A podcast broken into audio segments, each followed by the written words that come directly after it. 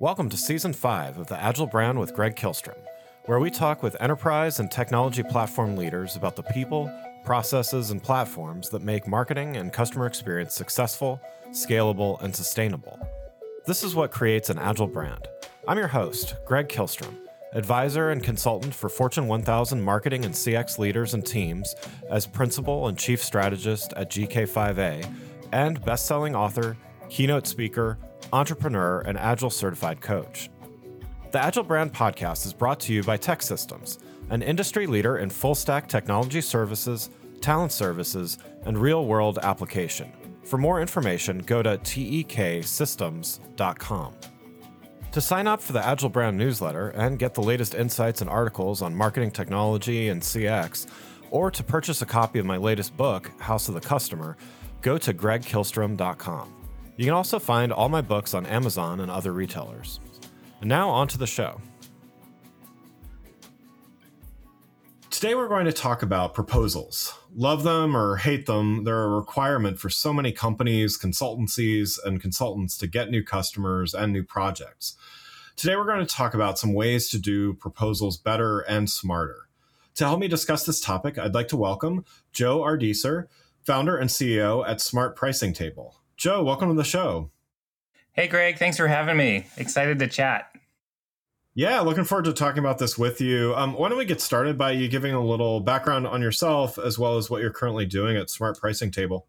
Yeah, well, I uh, I started in the agency life probably about 14 years ago, and I had a I had a web design shop in the Seattle area, where you know we I, I kind of grew up um, as a business uh, guy, learning how to do sales and um, proposals and marketing and managing a team.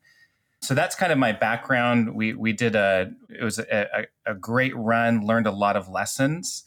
But one of the biggest things that we hyper focused on was the proposal writing process. Uh, I found that a lot of times just our offering and our prices would change and so we did a ton of work uh, in that discipline that eventually led me to start Smart Pricing Table, um, which took our findings and incorporated it as a SaaS product. Nice, nice. Well, yeah. So anyone that has written proposals and you know i've certainly written or at least contributed to i don't know hundreds of proposals, right. maybe not thousands. It feels like thousands, but it's at least been hundreds in my career. Um, you know, they, anybody that's done this, they know the pains, right? It's there's researching, there's writing, budgeting, sending, waiting. Then, you know, after all that, you find out if you even won or if you lost and have to write more proposals to get different work. So, you know, I, I glossed over, you know, a, a bunch of these things, but you know, when when you're when you're thinking about writing proposals and sort of, certainly when you were thinking about starting a company and, and, and building the product and everything, you know, what, what are some of the biggest challenges um, that you consider when writing proposals? Yeah, well, you know, I, I hear over and over, Greg, just how how much displeasure people have at proposal writing. In fact, I, I had a friend recently a comment that my business, uh, which is all around proposal writing, is an incredibly important one, but also terribly boring. um, but the real the reality is, when you figure it out, proposal writing can be a lot of fun. Some of the biggest challenges, I would there's there's there's quite a few categories, but I think one of them is it takes too much time.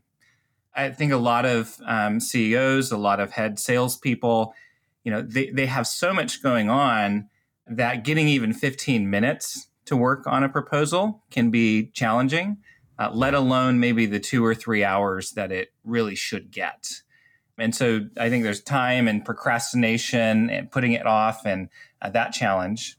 Yeah. I'd also say uh, a lot of back and forth. I think we've all, you know, kind of gone through that that process where you know it feels like you know there's there's 10 changes initially then there's 5 then there's 3 and then they get the actual decision makers in the room. right, right, right. Like you weren't even talking to the right people, and then you just start all over. I think that's a big pain point. Um, I don't. I also think there's a big challenge. You know, just with um, it's kind of like writing content for your website. You know, a lot of people can find that an excruciating experience. I, I think the the blinking caret when you're writing a proposal can also be, you know, a hard thing to overcome. There's just this brain fog mixed with I have so much to freaking do. yeah. Um, right. so yeah. I mean, there's I mean the, the list is so long. of, of, yeah, you know, not, fair, fair enough. yeah, not charging enough, client misunderstandings, um, uh, something called I call it the vague vortex, where um, we're vague and because of that, you know, the client kind of has us. We have to do whatever they want because we weren't clear about what we're yeah. actually going to deliver. Lots and lots of pitfalls in in the work. Yeah, yeah, and so yeah, there's there's a lot there, and as you know, as you as you mentioned, there's there's probably a, a lot more too as far as challenges i mean you know proposals there it's a it's a necessary evil um to your point when when there's a good process in place it's at least easier and better and, and smoother. Some companies it's just you know they think of it as a necessary evil and it's just got to get done and it it's just a painful thing that you it's like taking your vitamins or whatever or eating your vegetables like it just got to get done. But you know why should companies invest in the process itself yeah you know i i, I often look at business as uh, kind of like a cavern where you're uh, you have a flashlight and you're exploring uh, different parts of the cavern. And uh, a lot of times you know it just takes it can take months or years to really get to the different you know parts of it. And I, I'd say that proposal writing is one of those, you know, very important parts that you have to explore. And until you do, um, there there can be a lot of unnecessary pain. Mm. As far as why companies should in, invest in their proposal process, well, one of the questions we have to ask is what what actually is a proposal? And if you if you sit down and think about it, so often what a proposal represents is a plan. And though though a lot of uh, companies will look at proposals and they'll think, well, that's a that's a really boring thing. I don't want to think about that. I don't like that. Um, the, the process of it. When you when you pitch it as it's really a plan, well, well, that gets interesting. Yeah. Because you know, if I'm going to do something with a customer, I want to plan to succeed. You know, there's the the saying, of course, failure. Uh, if you fail to plan, you plan to fail if you do proposal writing well, it's the foundation of your project and it can lead you to success. Um, some of the, the big ideas I think would be um, shorter close cycles. If you're clear with your offering, if you know what you're actually selling, um, you're going to have less follow up questions. Um, customers and prospects get the sense that you've done this before, which is very important. I would also say uh, maintaining profitability. Uh, many times, the reason why we lose our margin is because we weren't clear. There weren't handles to grab onto. I, you know, the, the customer said, Well, you just said that you do this. and I'm thinking, right. You're right, I did, but I'm making minimum wage, right? Um, or, the, or my company is going bankrupt because we don't have uh, handles to grab onto. Yeah. Um, I'd also say uh, reducing scope creep, which is very connected, of course, with profitability. I'd say uh, joy in writing proposals. Did you know that you can actually enjoy the proposal writing process? I promise you. Um, wow. And we can talk about that. yeah. Um, and then the last one I'll mention is is kind of really big picture. Listen, when when you create great proposals that lead to great projects, you end up with a great company, right? Really is the foundation. And I found running my agency for 12 years, if we did a shoddy proposal, not only would it affect my uh, morale as the as the leader, um, but that would also go down to my team. If a team knows that you're not making money, if they realize that the project is going haywire, that definitely affects a lot. Um, and you don't want to lose your team over bad projects. Yeah. yeah, yeah, yeah, and I totally agree with you as far as you know, the proposal isn't just a proposal, right? I mean, it is it is setting the the stage for there's certainly going to be a contracting and, and procurement process or whatever, but it is setting the stage for the work to be done and how whether it's well defined or ill defined or, or, or, whatever so you know to, totally there's there's some very long term implications of that um, but you know you mentioned you know actually enjoying writing proposals and so i got i got to follow up on that because i'm maybe still not at that level of of uh, whatever Zen or whatever you want to call it, then right. what what does that look like? You know, and, and what are what are sort of the you know, it does that mean that you're writing a better proposal? Does that mean that you're you're making peace with the process, or you know, what what does that kind of look like? Yeah, I think you're you're making peace with the process by actually having one. fair fair point.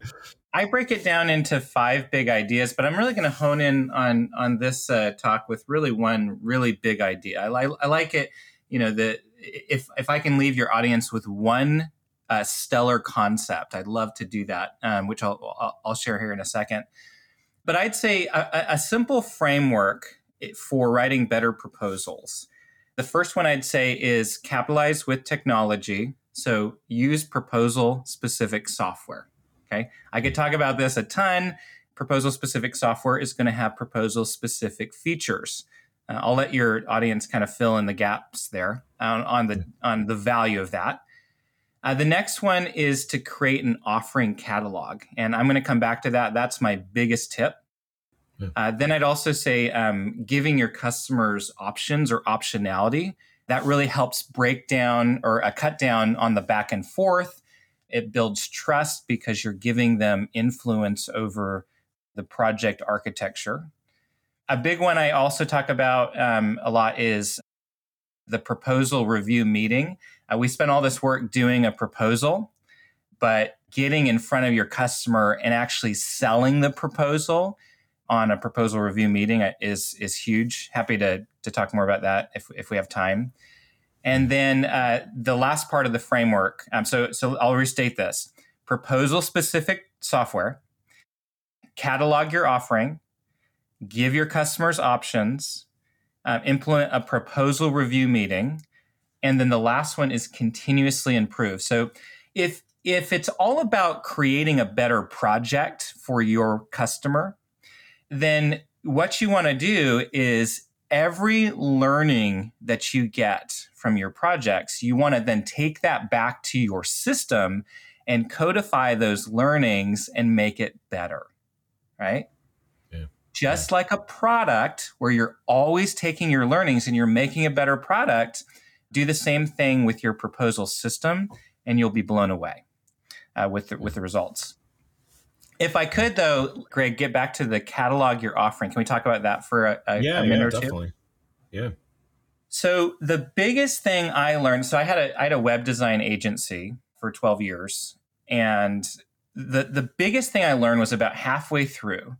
I don't I can't remember who told me this, but they said uh, th- they presented the concept of productizing your offering.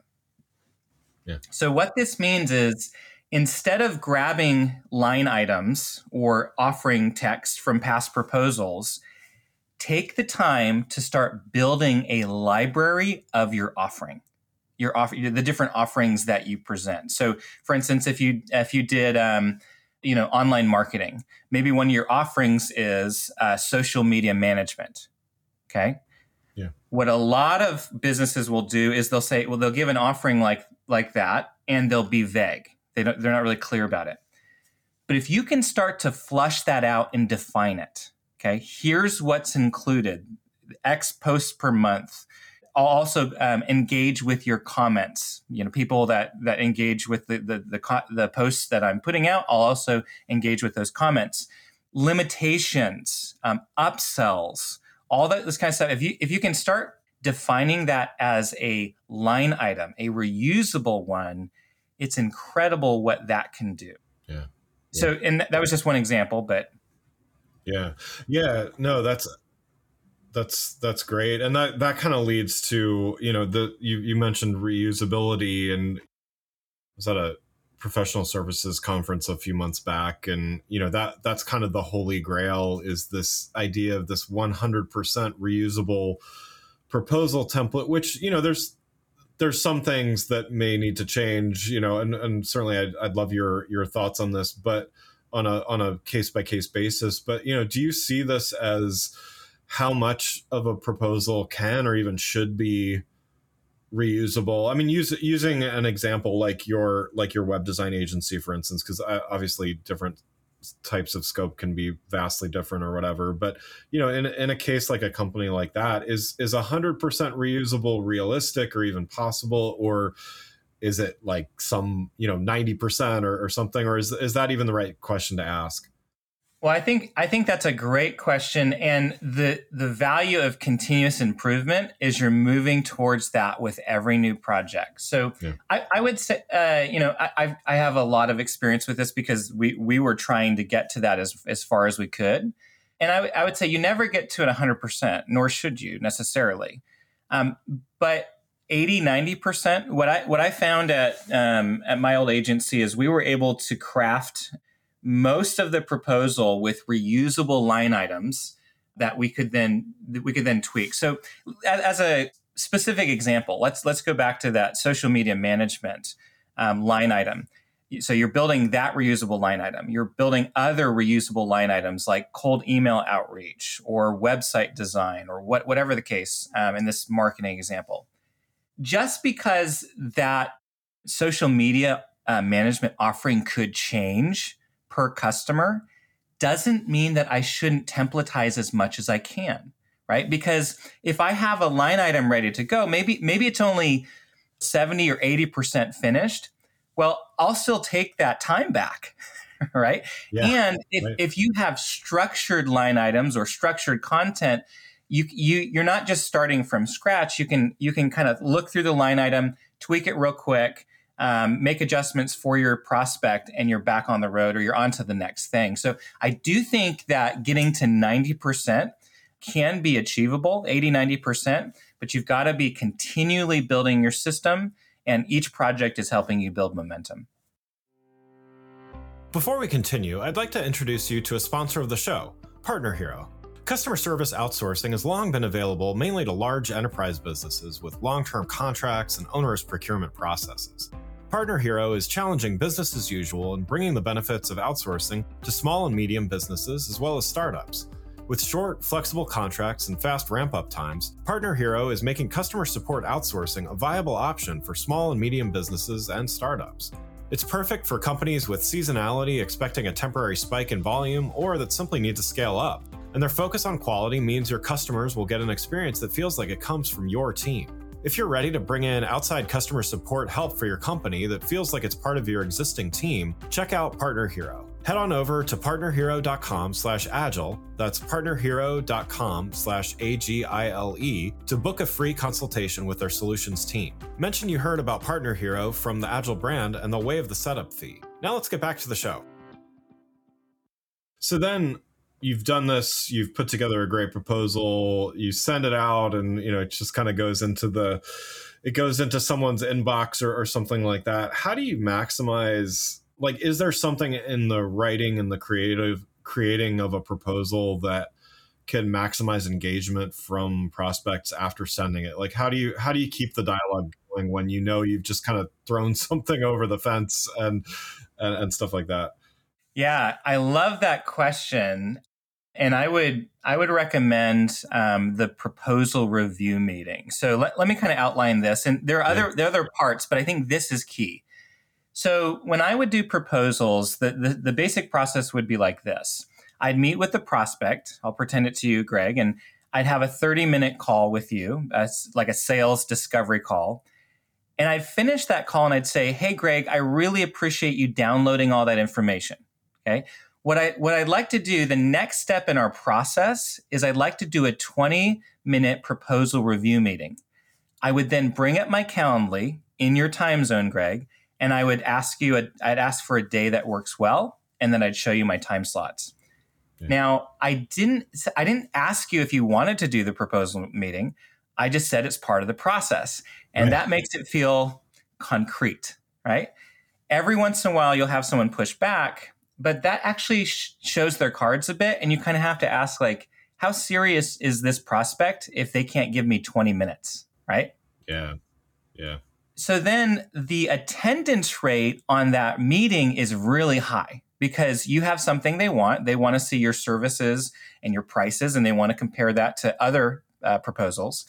And, and I think this is key, you don't send them the proposal until after the meeting, okay, mm. with, with this setup. And uh, and then when you're actually on the meeting, it's so helpful because what what you what you have the opportunity to do is you didn't just create a proposal, but you have the ability to sell it.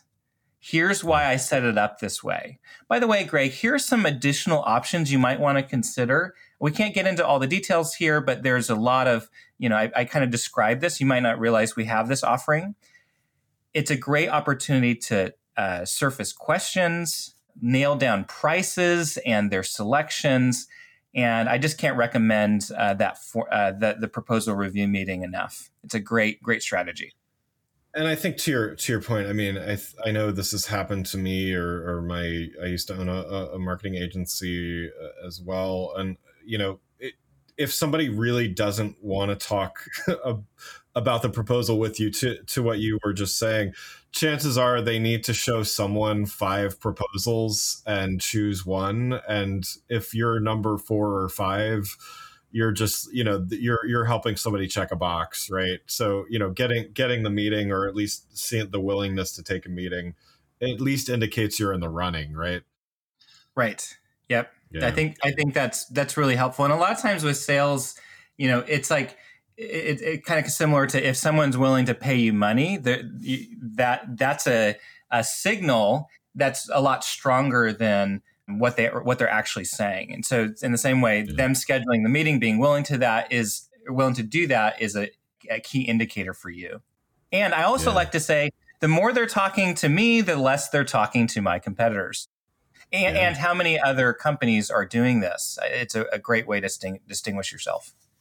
Yeah, yeah, that's great. Well, yeah, and so then along those lines, I mean, so you know, we talked about creating a proposal. We talked about getting that that meeting. Any any tips or thoughts on you know the next step beyond that is you know to go through some kind of procurement process so you know is there anything about the proposal itself or the proposal process that helps get the signature faster or you know gets approvals faster you know way, ways to think in, in that way i would say um, one of the biggest things that comes to mind is optionality when yeah. when you think of optionality it really kills so much of the back and forth. If you've got maybe a base offering with with a few optional items that they can turn off and on, and you've got clear descriptions of those optional services, it can really, really uh, streamline things. I, I, I, remember recently I had a a contractor who I, w- I was doing some kind of home service and they sent me a bid and I'd asked them, you know, could you give me option A, B, and C? And unfortunately, they didn't, and it just made it take so long, so much longer. Yeah. So that's a really big one.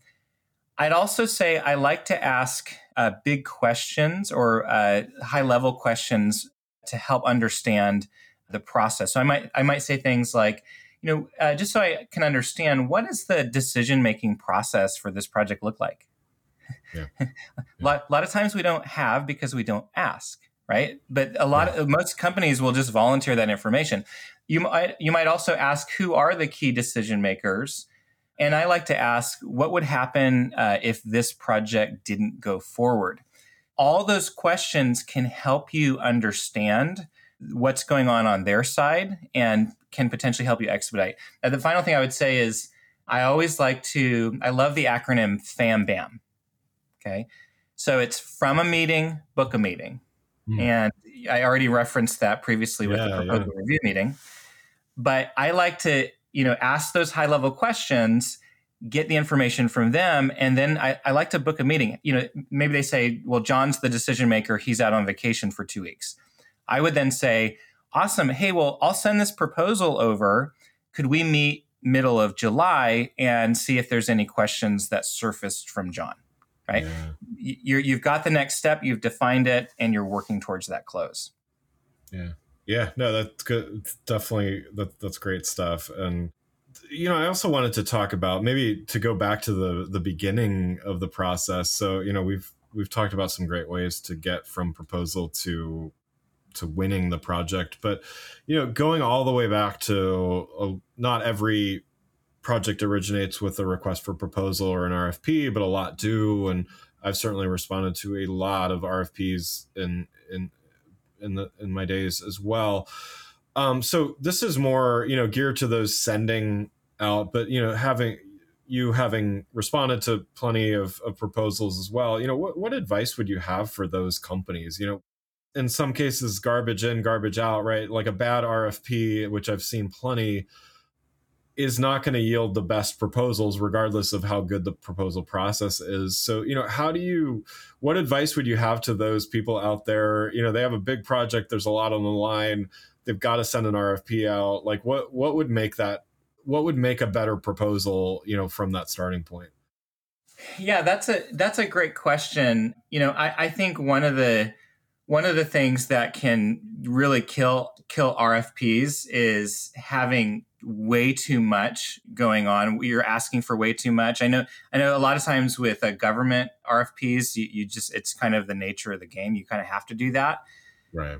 But i i would say you know if, if you're asking for a million parameters or a, a, just a ton of ton from your your vendors you're going to get a, a, lot smaller of a response of people that are actually responding to those rfps yeah. another thing i would say is what i found responding on the, on the other side responding to rfps is that a lot of the companies wouldn't meet with with my agency and that really bugged me um, you've got to understand that an RFP, it, it, or sorry, a proposal in response to an RFP is helpful.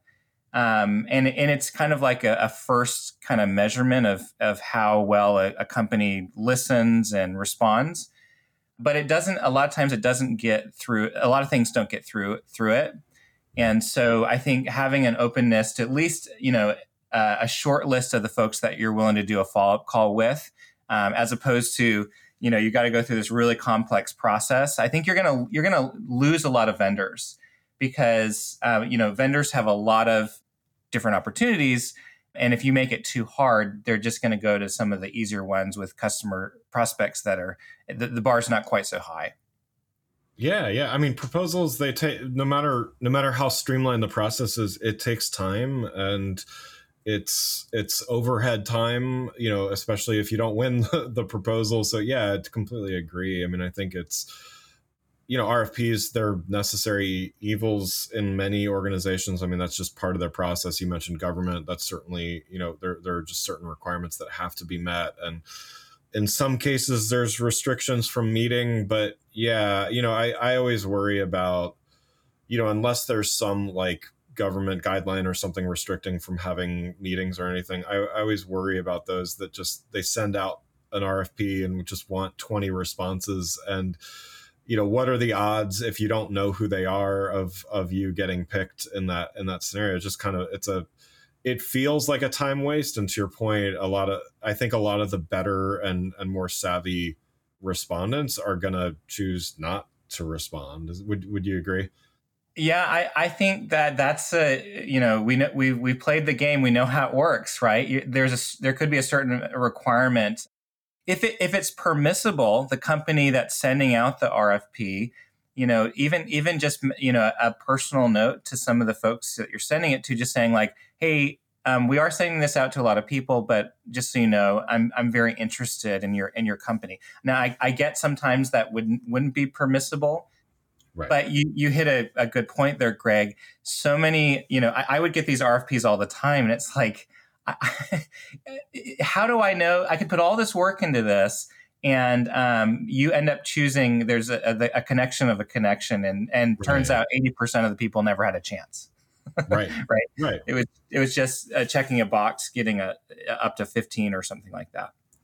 Yeah, yeah, it's uh, it's tough, and uh, you know, again, it, there's certainly there's there's considerations on both sides, but I think it's you know when when you can try to you know try to have that that communication i think it makes for a better project in the long run if you have that early on and there's just less mismatched expectations and things like that right right Yeah. Well, Joe, uh, thank you so much for joining. Um, one last question before we wrap up here. Um, you've given a lot of great advice already, and, and definitely, you know, recommend that people check out your site and, and everything after this as well. But you know, one, one last question. You know, what's what's one piece of advice that you'd have for a company that knows they need to improve their proposal process, but maybe you know not sure where to start and where should they begin? I would I would go back to the big idea of productizing your offering. Just start doing that. At minimum, open up a Word doc and start spelling out your offering in a repository way, like as a template, not not on an individual customer. There's so many benefits of going through that process. I should also mention, Greg, I have a on our website at Smart Pricing Table, I have a profitable proposal blueprint. It's a free guide um, that I, w- I suggest to your listeners if they're struggling with the process. And I also do free demos of our product where I can go over a lot of these principles as well. That that guide itself is a really helpful tool. Wonderful, wonderful. Well, again, I'd like to thank Joe Ardeeser, founder and CEO at Smart Pricing Table, for joining the show. You can learn more about Joe and Smart Pricing Table, and we'll have a, a link to that guide as well in the show notes.